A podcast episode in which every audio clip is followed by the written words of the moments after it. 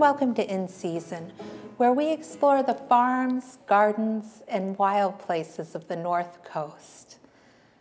I am recording remotely today. Um, this is Jessica Schleif, and I'm recording remotely today, and I'm actually at the Astoria Visual Arts Gallery seeking a little um, refuge from the rain. And I am so lucky and have a lot of gratitude for my guest today. I'm joined by Iris Sullivan Daire, who is across the room from me. We've got our recorder in between us. Iris is a, a fiber artist, a dyer, a baker, a human extraordinaire. that I've known in this community for a number of years. Um, Iris, hello. Welcome to In Season. I'm so glad you could join us and talk to us a little bit today about, about fiber plants. Oh, I, am so happy to be here. It's great to see your face, and um, I'm so excited to talk about plants. It's great. Yeah. so you have been a, a natural dyer for I mean, ever since I've known you, which is 20 plus years. So, when, when did your interest in, in dye plants and, and natural dyeing come about? So, there's kind of uh, two things. Like, uh, my mom was a basket weaver and utilized uh, black walnuts extensively in dyeing her, her basketry material. So like growing up, I was aware of, and my aunt who was a weaver, um, who actually taught me how to weave um, on a floor loom, uh, she used a lot of, she used some plants. She also used uh, synthetic dyes for her work.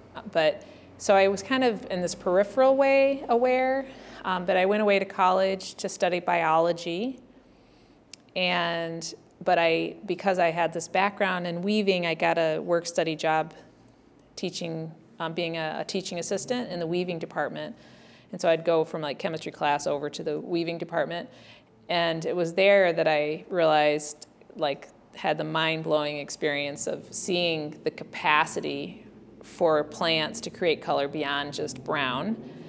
And it just blew my mind and I kind of defected to the art department in my senior year. Like I, I'm like, oh, this is what I actually need to do. So I, I went over and then crammed an art degree into a year and a half.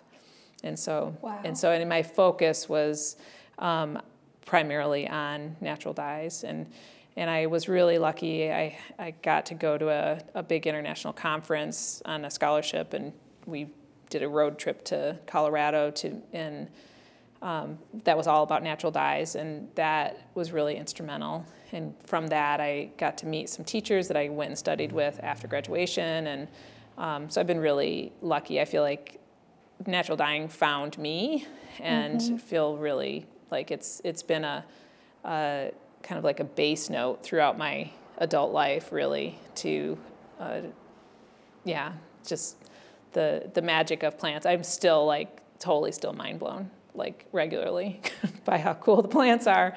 So that's that's that feels good. and so so now uh, it seems as if um, you're growing a number of these plants in your own home garden. Yes. Now. Yes. Uh, were there times in the past where you accessed dried plant material or or had other people grow for you? So really. Um, historically like i've grown a few things. Like there's a lot of plants that are already growing. Like there's a lot of uh, plants you can forage. Most plants have something to offer. You want to talk a little bit about that? I, oh, yeah, I really yeah. would love to hear about some of the individual plants. plants. Like like what are some of the plants that you're foraging from from nature or your neighborhood or and your neighborhood is kind of nature. Yes iris yes. lives in alderbrook which i i always consider this I don't know, it's so beautiful down there, and it is like a little, its own little nature reserve it's, almost. It's so lucky because it's that, that riparian zone, that, that edge between the forest coming down the hill and then meeting the open space and then the water. So there's actually a lot of plant diversity in a very small area. Um, and in 2018, I did a project where every month I went out and did foraging walks, like specifically, um, and gathered plants and then brought them back to my studio and cooked up a dye bath and then sealed it in jars with the fabric. Um, and so that some of those plants uh, over the course of the year that I utilized um, is, for instance, alder, red alder is one of my very favorite plants. Um, the native peoples of the, this coast and up into um, British Columbia would ferment the, the bark to get some reddish browns. Um, but the leaves, you can, you can dye with the, the catkins in the spring, you can dye with the little cones, you can dye with the leaves, and they, they have a lot of tannin, which is a, um, tannins are a really common, very useful to plants uh, biochemical that they produce, and it, it helps them to regulate their growth and dormancy and like all kinds of things. Their, their um, immune system has a lot, uh, it relies a lot on tannins. And uh, the tannins in, in alder are really useful in a number of different ways and different processes in dyeing. You can make beautiful ink. You know, you could cook up a bunch of uh, tannin catkins and cones and leaves that you rake up off the ground with a horseshoe for a while and then, you know, simmer it down, evaporate it down, and have a beautiful ink. Um, so like uh, I really also love, or as far as native plants, uh, Pacific nine bark. Um, and you, the leaves can make kind of orangey colors. It also has a lot of um, high tannin content for doing um, botanical printing, which is a process of laying leaves on prepared cloth and then applying pressure and heat to transfer the the dye materials directly. And so it, it makes very pictorial. I think of them as like like uh, portraits of plants because it's it's literally the leaf what it has to offer directly transferred to the cloth. This, it's magic. These types of, I, have had this idea in the past about um, the natural dyeing processes, and that, you know, I would look at your amazing indigo vats and think, oh my God, that looks really complicated. But these ideas of being able to do something like what you're speaking of, uh, transferring dye out of a leaf in that kind of way, like pressure or heat or some of the fresh dyeing um, techniques with the indigo. I mean, these are things that people could try oh, and just kind of have oh, fun totally, with. Totally. Totally. I mean, I'm I absolutely am sure that that wherever you are, there are plants growing very near you right now that have color to offer if you work with them in the way that they like, you know. And so, like for sure, um, there are the traditional dyes of commerce. Those are the the rare and the the important dyes that you know, like the Silk Road, uh, and was in no small part about transferring dyes. Um, it was cochineal, which is actually an insect dye of Mesoamerica, was used as tribute to kings and then during the unfortunate colonialization process made Spain just unfathomable amounts of money. And uh, um, you know so like you know the egyptians were trading with with india for indigo. So like all mm-hmm. of this is way before recorded history. Um, and so those dyes that were rare namely reds and blues were traded a lot. Um, and then but yellow is so is so common. It's usually coming from flavonoids, which is another really uh, workhorse biochemical for plants. And so, like most plants contain flavonoids, some of them are um, have longer staying power. They're wash fast, and you know, so like weld is a Neolithic era dye from Eurasia. Um, my Irish ancestors were wearing these big, voluptuous linen tunics that they called saffron shirts that were actually dyed with, with weld, which in their language they called the big yellow, meaning like the chieftain of yellow, like uh-huh. the, the best one. Um, but many, most plants offer yellow, so it's so people were always doing a combination of what was local to them, and if they were of means, they would be getting plants from far away. And there are, um, or they were growing plants specifically for um, for the purpose of color. And so if you're looking at a seed catalog, if it has tinctoria or tinctorium in the gene in the species name, that's probably it was a dye plant. and Oh, interesting. and there's Interesting. and there's a lot of weeds that are came to this continent because they're dye plants. So you know, so like woad, for instance, Right. is a noxious weed in the on the east side of the Cascades. is is the indigo of Europe. So and and ended up here because as, of its use, and also medicinally, a lot of the times the dye plants were dye plants and medicinal plants. Interesting. You were talking about that before we started recording, and that that to me, that crossover that that a plant could have these multiple uses in it, and as you're saying, in many cases, do. Yes, yes, yeah. Yeah. So you were talking about some of the forage plants, like in your neighborhood, alder, nine bark. Um, there's uh, there's a there's a weed. Uh, we always we call it red bob, but it's herb Robert. It's Yes, really or the geranium, yeah. so that that has a ton of tannin, and you can get. Um, so like that's a that's another nice uh, tannin-rich plant. Jewel weed can be used to uh, dye beautiful uh, oranges on wool, um, and that's another And is that just the flower no, or just the, the whole, the whole plant. thing? So when it's flowering, I gather it, and that's also another really great medicinal plant. It's I've um, done infused oils to make uh, soap for you know bug and blackberry season. So like we or like salve, we, we usually make a itchy scratchy fixie salve. Interesting. with- Interesting. With the jewel with jewel weed. weed and plantain. Um, plantain's not a great dye plant. I mean, no no shade, but not No, yeah. but a, a Yeah. amazing medicinal plant. Amazing, Apparently, it has enough medicinal qualities that it doesn't need to have dye quality. yeah, exactly. It's, it's, it's a king already. Um, some other, uh, let me think about looking around. Uh, oh, usnea. Um, there's a lot of uh, mushrooms and lichens that have amazing rainbow of color. And that's a thing that's kind of been rediscovered in the last like 40 years. But many traditional colors, um, cultures utilized uh, mushrooms, especially Scandinavia.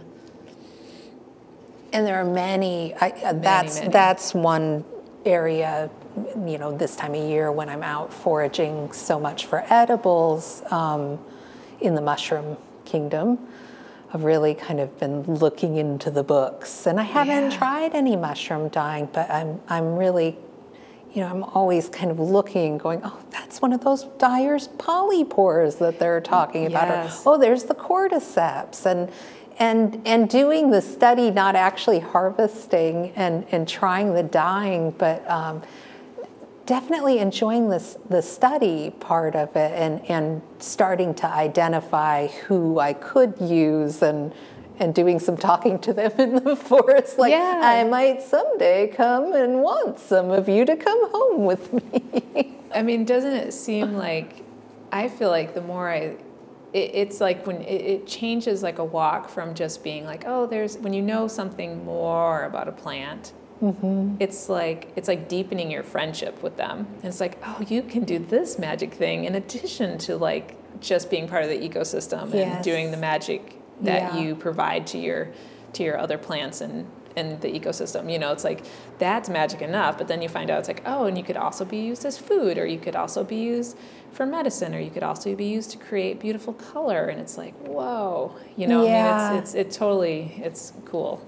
and opening those doors, I find the, um, you know, gathering information in a school setting or textbooks, but then having some of that information just passed to you through other people, you know, um, elders or friends or, you know, people with more knowledge or different knowledge than you. Uh, I, uh, nettles, being stung by nettles, and, and the different things that can, you know, help you out with that. And I had never heard the the thing with ferns and fern spores, and that that's a thing to actually take a sword fern and rub For that- nettles? for the- for, For that nettles. for Oh, the so sting. cool. Which someone just passed that to me last year. I've been thought, God, all these years where I've, you know, known that you could, you know, make a poultice out of dock or, Yeah, yeah. you know, different things that you could do, but then to have a new piece of knowledge passed to you just by, you know, someone that you're walking with or, Well, it's like it's like the difference between having an introduction to someone by like your your friend is like, oh, you know, I know this other human that I think you would really like each other. Yeah. And like getting that like more intimate introduction, you're already kind of like you're you're already one step into having a connection that's meaningful versus you could sit next to them in a coffee shop back when those things happened and you know and and just never even know that this other human next to you is is you know that there's this this potential for connection with them and so i think that a lot of times with plants that that I do treasure the plants that have been introduced to me by somebody that already has a Mm-hmm. relationship with them. It, it's like it gets you with this head start, and it's totally a different relationship than just. I mean, I'm all about the field guides, but there's a di- there's a different. It is, it's, It's an introduction. It's It's, an like you were saying, it's like an introduction and having another human, you know, provide you with that relationship that maybe they've had with the plant or information that they have about the plant. Th- This brings me to thinking about, um, you know, we're talking about some of the plants that, that you're able to achieve these amazing colors with that are just right around your home. And can you talk some about the history of, I mean, how did people figure out how to use these plants? I mean, personally, I think probably the plants they had some sort of communication with the plant, either by just deep observation, um, or you know, like uh, you know, they think about when natural dyes, when you're dyeing natural fibers, they're kind of we divide them into like protein fibers, which are animal based, like mm-hmm. silk or wool or leather or porcupine quills, or cellulose fibers, which are plant based, like linen and hemp and cotton and ramie and all those. And they have very different ways of receiving the dye. And so, in different places, depending on what became their preferred mode of clothing themselves, people became experts on the plants that were, because some plants are special because they can dye equally well in cellulose and protein, but a lot of plants have a preference. So um, I think that in the course of like once, I I just feel like it's like this cascading effect. Like once they they had um, access to to one plant, then wouldn't they? I, just like me or anybody who's interested in natural dyes, you'd want to try lots of other plants. I think so. I think a lot of experimentation happened, um, but I, I I I think it's like when you look at traditional cultures, they give personhood to different species, and that you know like where did we get fire? You know, like crow brought us fire, or raven brought us fire, or coyote brought us fire. You know, uh, and like what you know, like different Irish stories of plants giving, you know, like the personification of a plant transferring information to people, and that may be just mythological, or maybe in some way they were accessing that in in meditation or deep observation. So that's probably sounds a little wackadoodle, but I think Not at I think like Not at all. combination of being fully present with a plant and being open to receiving hints and um, probably a lot of experimentation. Prob- uh, possibly some accidental? I think Oh, that with yeah, the indigo. yeah, yeah, you know, yeah, I think that yeah. with the indigo that possibly, you know, you could have a leaf get on something and Yes. then suddenly go, oh, look. Yeah, the, Or see the blue quality in the leaf as it's is it's drying. drying, A- And, I mean, that again, I guess that's observation. and it's wild. Like indigo is unlike all the other dyes, and it's super complicated, and it just it's mind blowing that people figured it out in Peru, like the oldest sample we have of any indigo textile is from 6,200 years ago.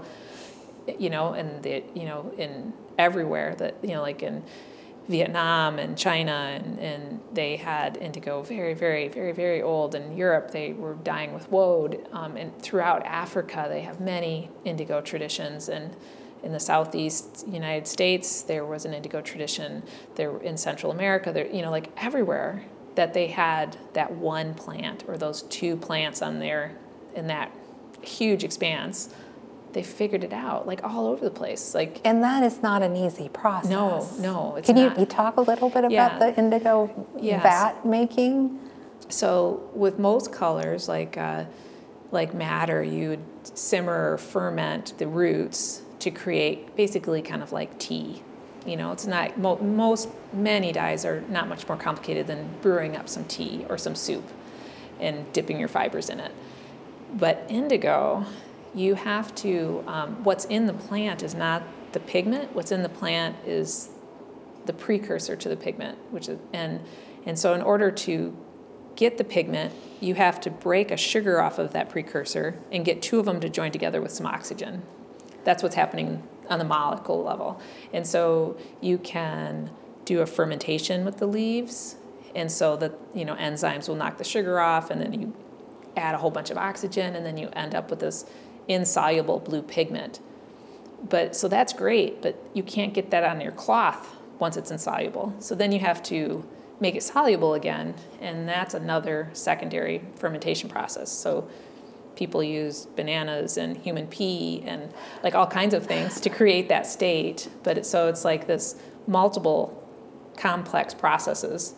Um, you can also do the fresh leaf, and people figure that out where you you um, instead of tr- trying to you know store the pigment in the, through the winter, you would take whatever the plant material is and basically macerate it in some way with the fiber that you want. And there's usually um, you can get some transfer of color, and that tradition usually coexisted in different places depending on.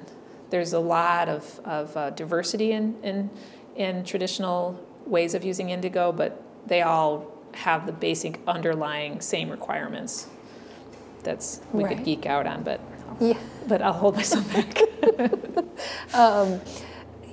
So talk to me a little bit more about some of the. I know, I know this year I was seeing online on the Mm-hmm. Instagram some of the colors that you were getting out of marigold. Some of these, Oh, yeah, yeah. You know, just no, like not normal. Um, Common so- garden Some plants. of these common garden plants. Some of these things that are common to our gardens during the summer. Marigold is a great dye, and it's you know it was used in pre-Columbian times where it's native, which is in Mexico and Mesoamerica, and um, it's it's great because you can deadhead them and dry them out or make marigold you know uh, garlands and or you can just throw it in your freezer. Um, and they make beautiful um, yellows and oranges and golds um, but just vibrant just joyful. It's just like joy. And uh, orange cosmos i they're they're just they're like a rock star. And like you, if you have them in a vase and like some petals fall into the water the water will turn turn orange. So it's it's they're they're pretty Powerful. magical and a lot of people have smoke bush in Uh-huh, their the yards cotinus. yeah and that's um, that's a that's also known as as as young fustic and it was heavily used as a dye of commerce to make things like khaki for um, for like military uniforms. So it's Interesting, so and that's a common one and that's here. a common. That's really common, and it's a beautiful printer for the back to that pressure plus heat scenario. Um, to do the direct printing of leaves, it's it's a really beautiful printer. Um, other plants that people can grow easily in their gardens. Um, I mean, you can do the the the triad of primaries. You can grow Japanese indigo. It's it's it's uh, knotweed family, but it's not frost tolerant, so it's pretty safe to grow here. Um, Weld is a uh, uh, generous self seeder, so that would be a plant that um, it's not. It, it's it's worth that you know, and and uh, madder takes like three years, and it also it's it's in the bedstraw family. It's a goer. It's a goer. It will Yeah. kind of so you that's you got to be pretty committed. But but I think there's ways that we can strategize about that with containers. Yes, You yes, know, yeah, large scale yes, containers, yes, which I see you Yeah, doing on your deck a lot. Yeah, yeah, for sure. And then there's uh, bidens is another common garden plant, Mm-hmm. and that those flowers make beautiful depending on the variety, yellow or orange. Um, uh, maples and Japanese maples are all really good printers in that. Oh, and I didn't know that. Yeah, so they're really good at, at doing printing. And like ginkgo leaves, if you like ferment ginkgo leaves, you can get kind of a pinky tan. Um, it's a nice, and that makes it sound like really a boring color, but it's actually a very, a very pleasant color.